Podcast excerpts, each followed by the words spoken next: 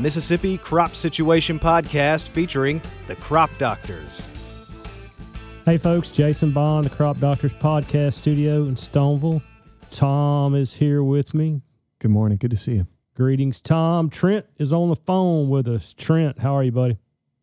Doing good, man. How are y'all? Good. So, this is your first time calling in on our new system.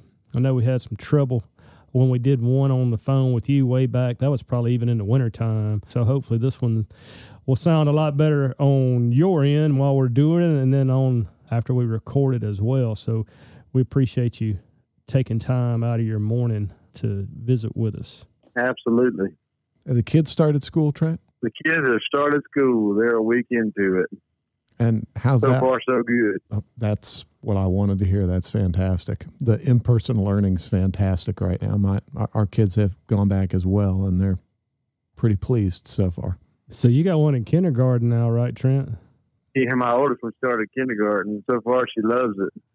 One thing she's complained about so far is having to take a nap. And I told her I'm going to record that, play it back for her one day. Yeah, when she gets to our age, and you're kind of thinking, "Oh, I wish I could take a nap during the day. Question. No kidding. So, how did mom and daddy handle kindergarten?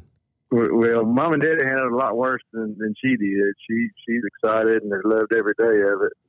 I guess we're used to it now, but that first day was uh, it was kind of eye opening and and the realization that our oldest one's old enough to go to kindergarten. We're not quite there yet. We'll be there next year, but man, Downhill from here now, brother. Let me tell you, downhill from here. Yeah, Tom, you Well, got somebody about the next day after that told me that they were about to move their daughter into dorm for college, and so then I realized that I really didn't have anything to complain about, so it got a lot better.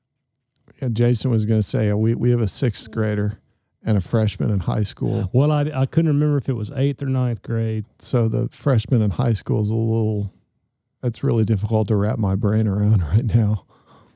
Man, no kidding. Those next four years are going to go by in the blink of an eye, too. Ugh, yeah, I don't want to think about that part. Wow. Wow. You're old, Tom. Stop. I, mean, Stop. Just stop. I remember when Claire was a baby. You're old. I'm trying to come to uh, grips with that myself. Yeah, th- this is this is the year of turning fifty. So that's that's difficult to stomach too. Hey, you look good for it, man. Oh, thanks. I appreciate that. I'm trying. Trent, we saw you the other day at the field day at Verona.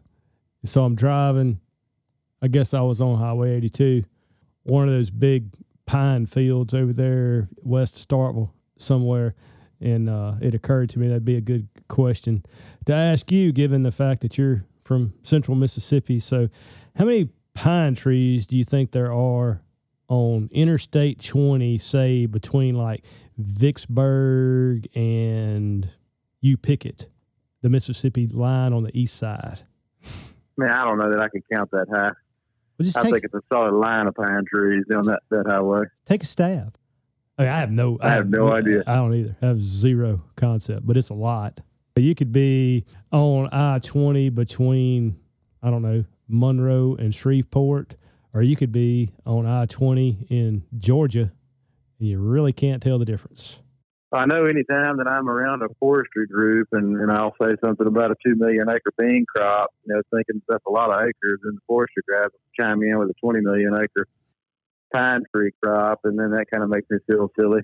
Andy Ezell's always good for that. He always has a, a good little quip about how big the timber crop is. And I remember my forestry days and all the young guys I went to forestry school Oh, that's right. talking I- about their dad and their granddad saying that we're pretty sure we're going to cut down every tree in this state and then we're going to have to start somewhere else.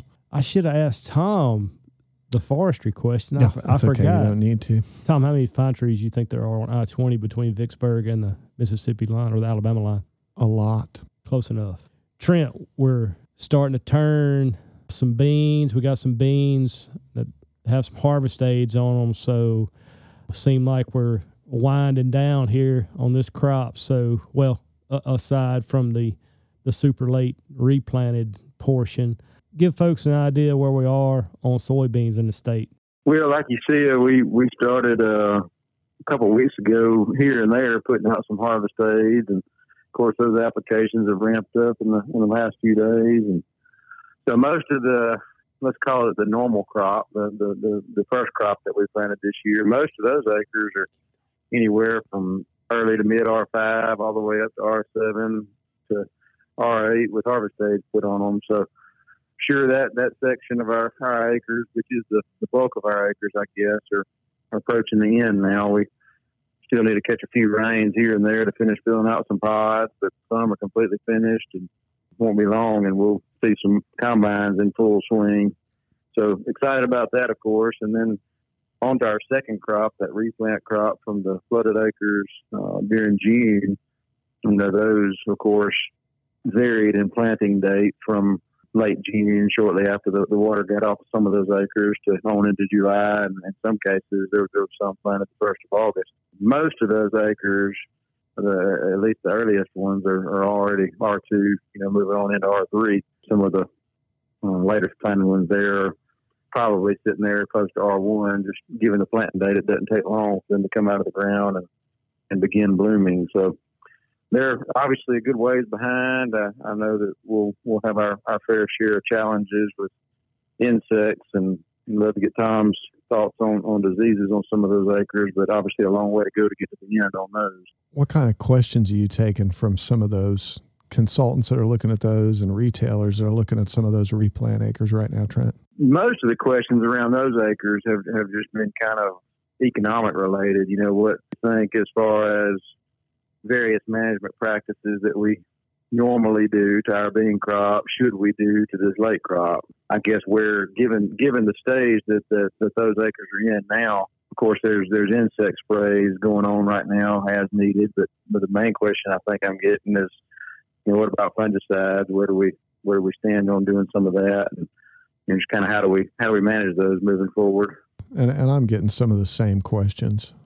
I'm handling those as much as I can on a field by field basis and and what what really has gone on. Most of the people have questioned, you know, where do we stand when it comes to most diseases or what what do you think we're going to encounter over the next few weeks? And what I've said to them is is as of right now where we sit, we don't have any soybean rust in the state and that would be the one that I would be concerned about. And I think that should be the one that we should really put in the back of our mind moving forward for the rest of the season. So don't necessarily jump out there and make an automatic, but do something more from a curative standpoint if we get into that situation. And that's still a really big if at this standpoint. I completely agree. I think that regardless of what we do management wise those acres, it, it should be on an as needed basis. I, we're, we're obviously starting behind the eight ball on, on yield potential given the replant date not to say that we, we can't cut a good crop off of it. Just you know, it just depends on how the weather treats us moving forward till we get to the end, and, and anything can change till we get to those beans in the in the combine and headed out of the field. So, but that's the same thing that, that I've, I've been telling folks too. Just manage as needed, basically, and, and whatever we think we can afford to put into it, based on the yield potential that we observe uh, at that time. Well, and my biggest concern was anybody that had to replant following that flood, it's going to be a much more expensive crop because you start considering any of the insecticide inputs that you might have. So spending the money on the fungicide may not necessarily be the first effort that you really need to focus on. Be more concerned about managing something that, that you could run across like red banded stink bug or just stink bugs in general and any of the rest of those major defoliators in places. And, and I think that's really what they should consider the most important need right now. I think that's great advice. Trent, in those partially replanted fields, so you know the fields that we replanted the bottom quarter to half or more of whatever it ended up being. Have you had any conversations with folks about how they're managing those and particularly thinking about the irrigation? And I think we, we probably talked about this. I don't know if we did it on the podcast or not, but when that happened, you know, thinking about this time of year when we're wrapping up irrigation on the top side of the field, but we still need water on the bottom side of the field. Have you had any conversations about that?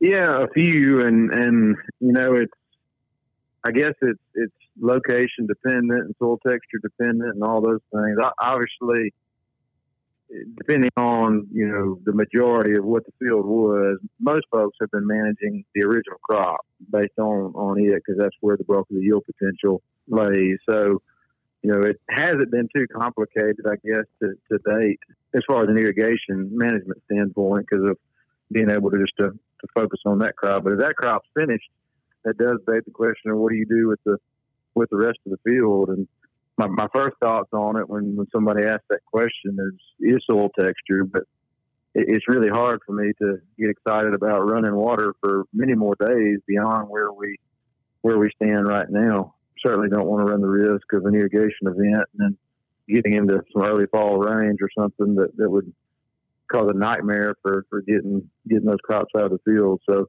it will get complicated in the coming weeks. You know, I, I think most folks are just kind of going to let you know see what happens and, and, and just kind of let that crop dictate what it needs based on its potential and whether or not they're willing to, to continue to manage it with from an irrigation standpoint or or just forget the water and, and, and let it be, you know, a dry land field from this point forward or what? Well, and I think the rain over the last week has been really scattered throughout most places, especially across the Delta. You know, it rained pretty pretty good in Stoneville last weekend, but you get much north of here. And when I say much north, I'm talking 10 miles north of the experiment station in Stoneville. It didn't rain. They were watering soybeans at Choctaw right there on 61.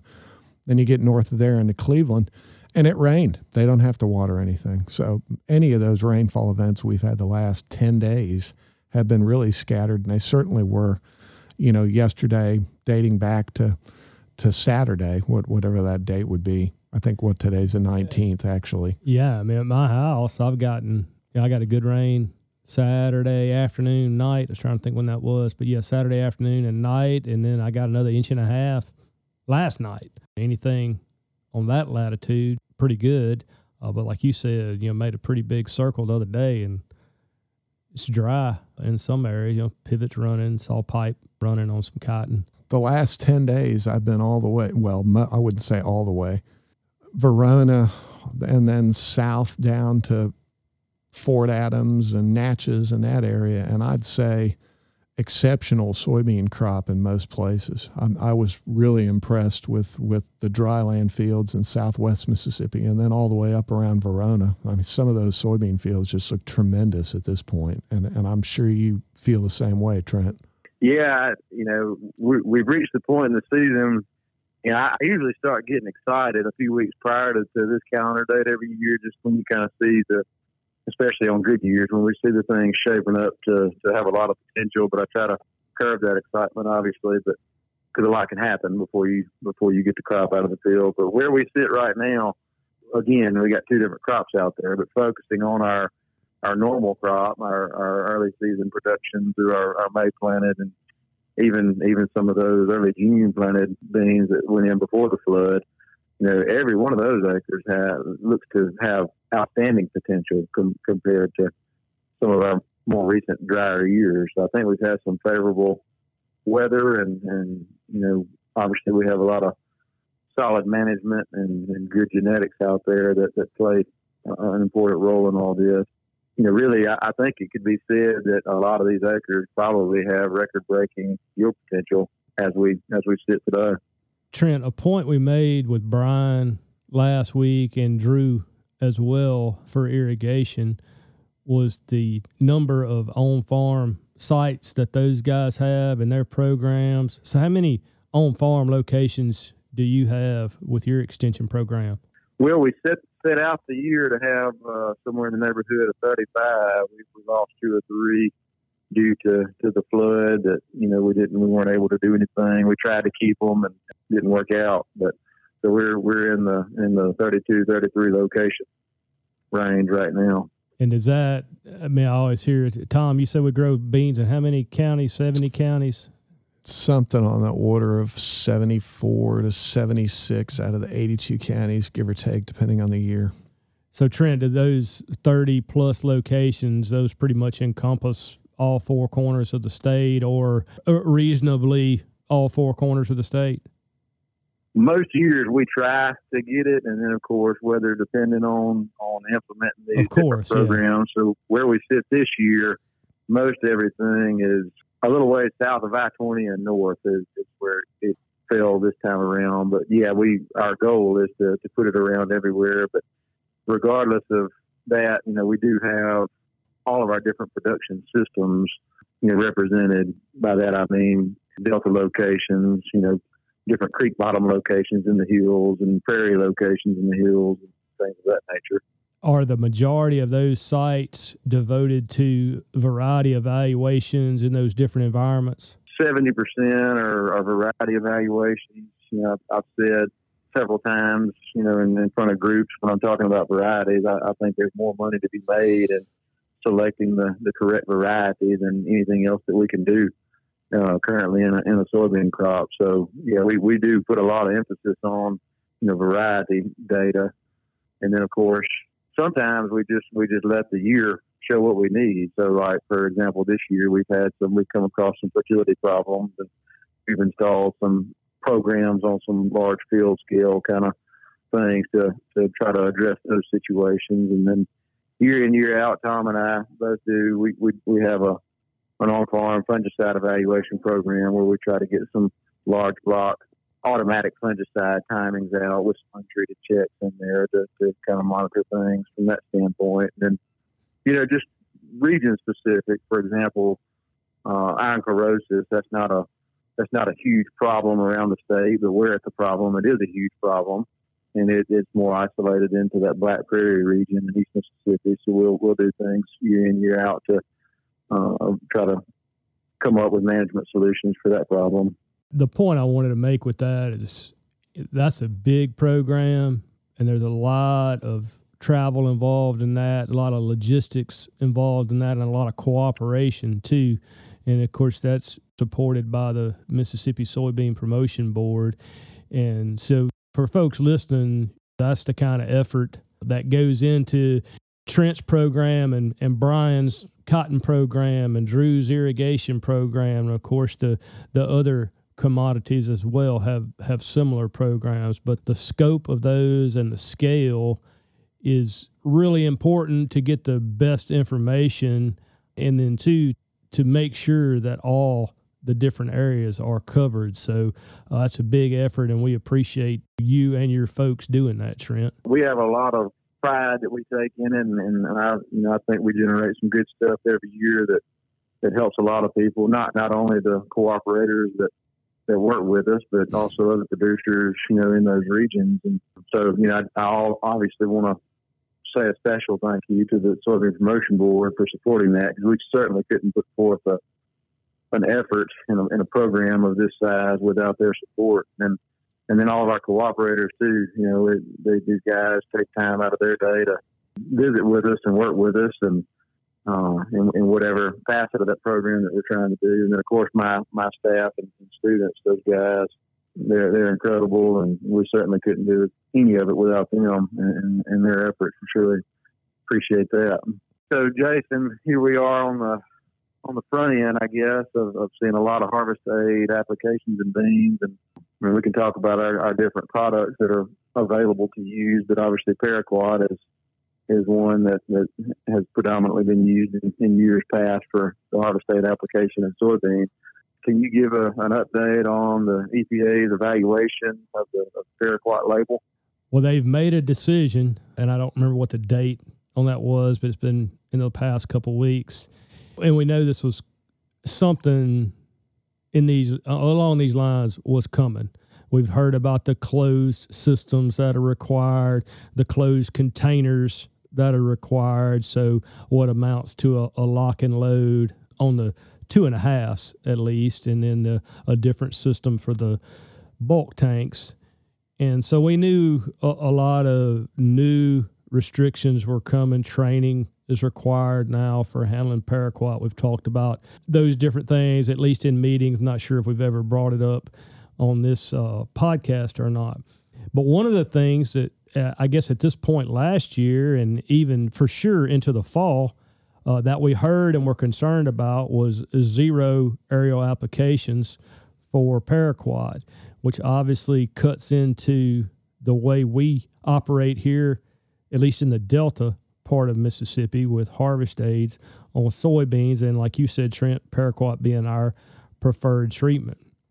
So, as this decision was made in the past couple weeks or so, we didn't completely lose aerial applications, but they've been heavily restricted by the label update. So the restriction is for aerial applications 350 acres per day per applicator. Interpret that like you want to. To me, for all practical purposes, that is a heavy, heavy restriction on aerial applications of that particular product. So, begs the question, Trent, what are our other alternatives to paraquat? I know you've done a lot of work on that over the years, so I think that deserves some attention at this point. Yeah, well, there's there's a handful of labeled products for use as harvest aid in soybeans, and and some of them are more specific to weed management, you know, in preparation of harvest than it is actually plant management. For example, uh, you know, glyphosate has a pre-harvest you know label in soybeans, and AIM has a pre-harvest uh, label in soybeans. But both of those products and, and our crop would be more tailored towards weed management. So the way we do things, you know, we sure we, we have some weed problems and and we, we go out with harvest aids to to knock those green weeds back in preparation. But the bulk of our harvest aid applications are intended to, to speed the crop along and get the combine in a few days faster. So when we're looking at it from that perspective, that really limits our options down to paraquat, sodium chlorate, and sharpen as the three that, that have activity on speeding the crop along and, and, and finishing it. So the bulk of our acres, I think, in, in recent years have received, uh, you know, the paraquat application or a combination of paraquat and sodium chlorate, and then, and of course, we we see some acres that may receive a, a sharpen application as well. So back to this aerial application thing, you know, outside of paraquat, uh, our options are sodium chlorate and sharpen. I mean, sodium chlorate's been around a long time, and this is its basic use pattern uh, across the crops that it's used in. So, effectiveness of sodium chlorate as a desiccant on soybeans compared with paraquat? You know, at the end of the day, all three of those, paraquat, sharpen, sodium chlorate, all three of them do the job. Uh, they do the job differently. They take take different amounts of times, and then of course they they make them with some baggage. Uh, sodium chlorate is a fine product. However, it is a true desiccant. So, as a true desiccant, it runs the inherent risk of uh, shattering more so than maybe your other two products that we're that we're talking about, and that can be a problem. I mean, it nobody can predict the weather and what it's going to do. I, I would just use this week for example. I've watched the percent chance change daily this week, and yeah, expecting amounts change daily in different regions. So, you know, you, you got to make the right, the best decision that you can based on the information at hand. But you know, I've heard some folks, uh, you know, make the comment that spraying sodium chlorate, you need to have the combine sitting on the turn row. You know, that, that, that may be on the extreme of things, but you do have that, that issue of potentially uh, having increased shattering potential as a result of using that true desiccant. But as a, as far as drying the crop down and remove weather or delays of harvest and all things from the equation, they all three can do the job. The pre-harvest interval for paraquat is 15 days. But all that aside, if you have those three treatments side by side and you're just evaluating them, what is the comparison among those three time wise on days from application to acceptable desiccation? I know we're removing the pre harvest intervals from this equation when we're talking about this, but also remove excessive greenness from the equation as well because they'll, they'll respond differently if we have excess green stem and things of that nature. If we've got a crop that's going to dry down like it's supposed to, and, our, and we're going out there with a harvest aid to make an application to speed it along, then what you would be looking at as far as time wise, paraquat would be the fastest. It, it would it would dry down fairly quick, and then sodium chlorate and, and sharpen would, would probably be pretty well hand in hand between the two. The, the label on sodium chlorate says make application within you know 10 days from harvest. So basically, make the application and expect to have the combine in there 10 days later. And then the sharpen label actually has a three day pre harvest interval. But, and I, I, think most folks that have used sharpen or evaluated sharpen would agree that it, it's more like seven days, five, six, seven days before it really gets to a harvestable state. So, you know, you're, you're on past that pre harvest interval. So, both sodium chlorate and sharpen would usually look looking more like a week and then depending on the weather and things of that nature, uh, paraquat would, would be three, four, five days in, in, terms of taking it from what it was when you sprayed it to getting it ready to run a combine through. And of course, like I mentioned, the greener it is, the longer that any of them are going to take to get to that level of running the combine through it. Sure. So if the weather forecast is clear, then this new restriction just adds a little bit of planning to it and you know use the sharpen application or the sodium chlorate application in an effort to get that crop dried down and, and, and just kind of project out your harvest schedule a little bit. Uh, and again, I, I, qualify that by saying, assuming that the weather is clear or the forecast is clear. So that's exactly what I would do. I mean, it's it's always required a little bit of planning. You know, no nobody needs to go out and and make an application across the entire farm. Uh, you know, you just basically do it with keeping up with your, your combines and your harvest operations and spray spray some at a time. But I, I think this will add a whole uh, uh, an additional level to that management plan and making sure that the appropriate acres are treated and, and again still keep up with that combine. As usual, we'd like to thank our regular listener base uh, be aware that you can get in touch with us if you need any, you know, one-on-one expertise. If it's something that's a burning question that you have, feel free to track us down. We're pretty easy to get hold of on a cell phone. Send us an email, contact us direct message on Twitter if you use that that's definitely something that most of us do late into the evening, depending on who we are and who contacts us and time I, of year. I do not. I do not do it late into the evening. Jason says he does not. There are some evenings I do. I have a bedtime. I understand. I do too. I, I, still get text messages late into the night and early in the morning from people outside of this area code. But be aware that that's a good way to get in touch with us if you need any one-on-one help or information. We we really appreciate the continued comments about the podcast. And Trent, uh, we'd like to thank you for taking the time this morning to sit down and discuss these issues with us. Absolutely. Thanks, Trent. The Mississippi Crop Situation Podcast is a production of Mississippi State University Extension.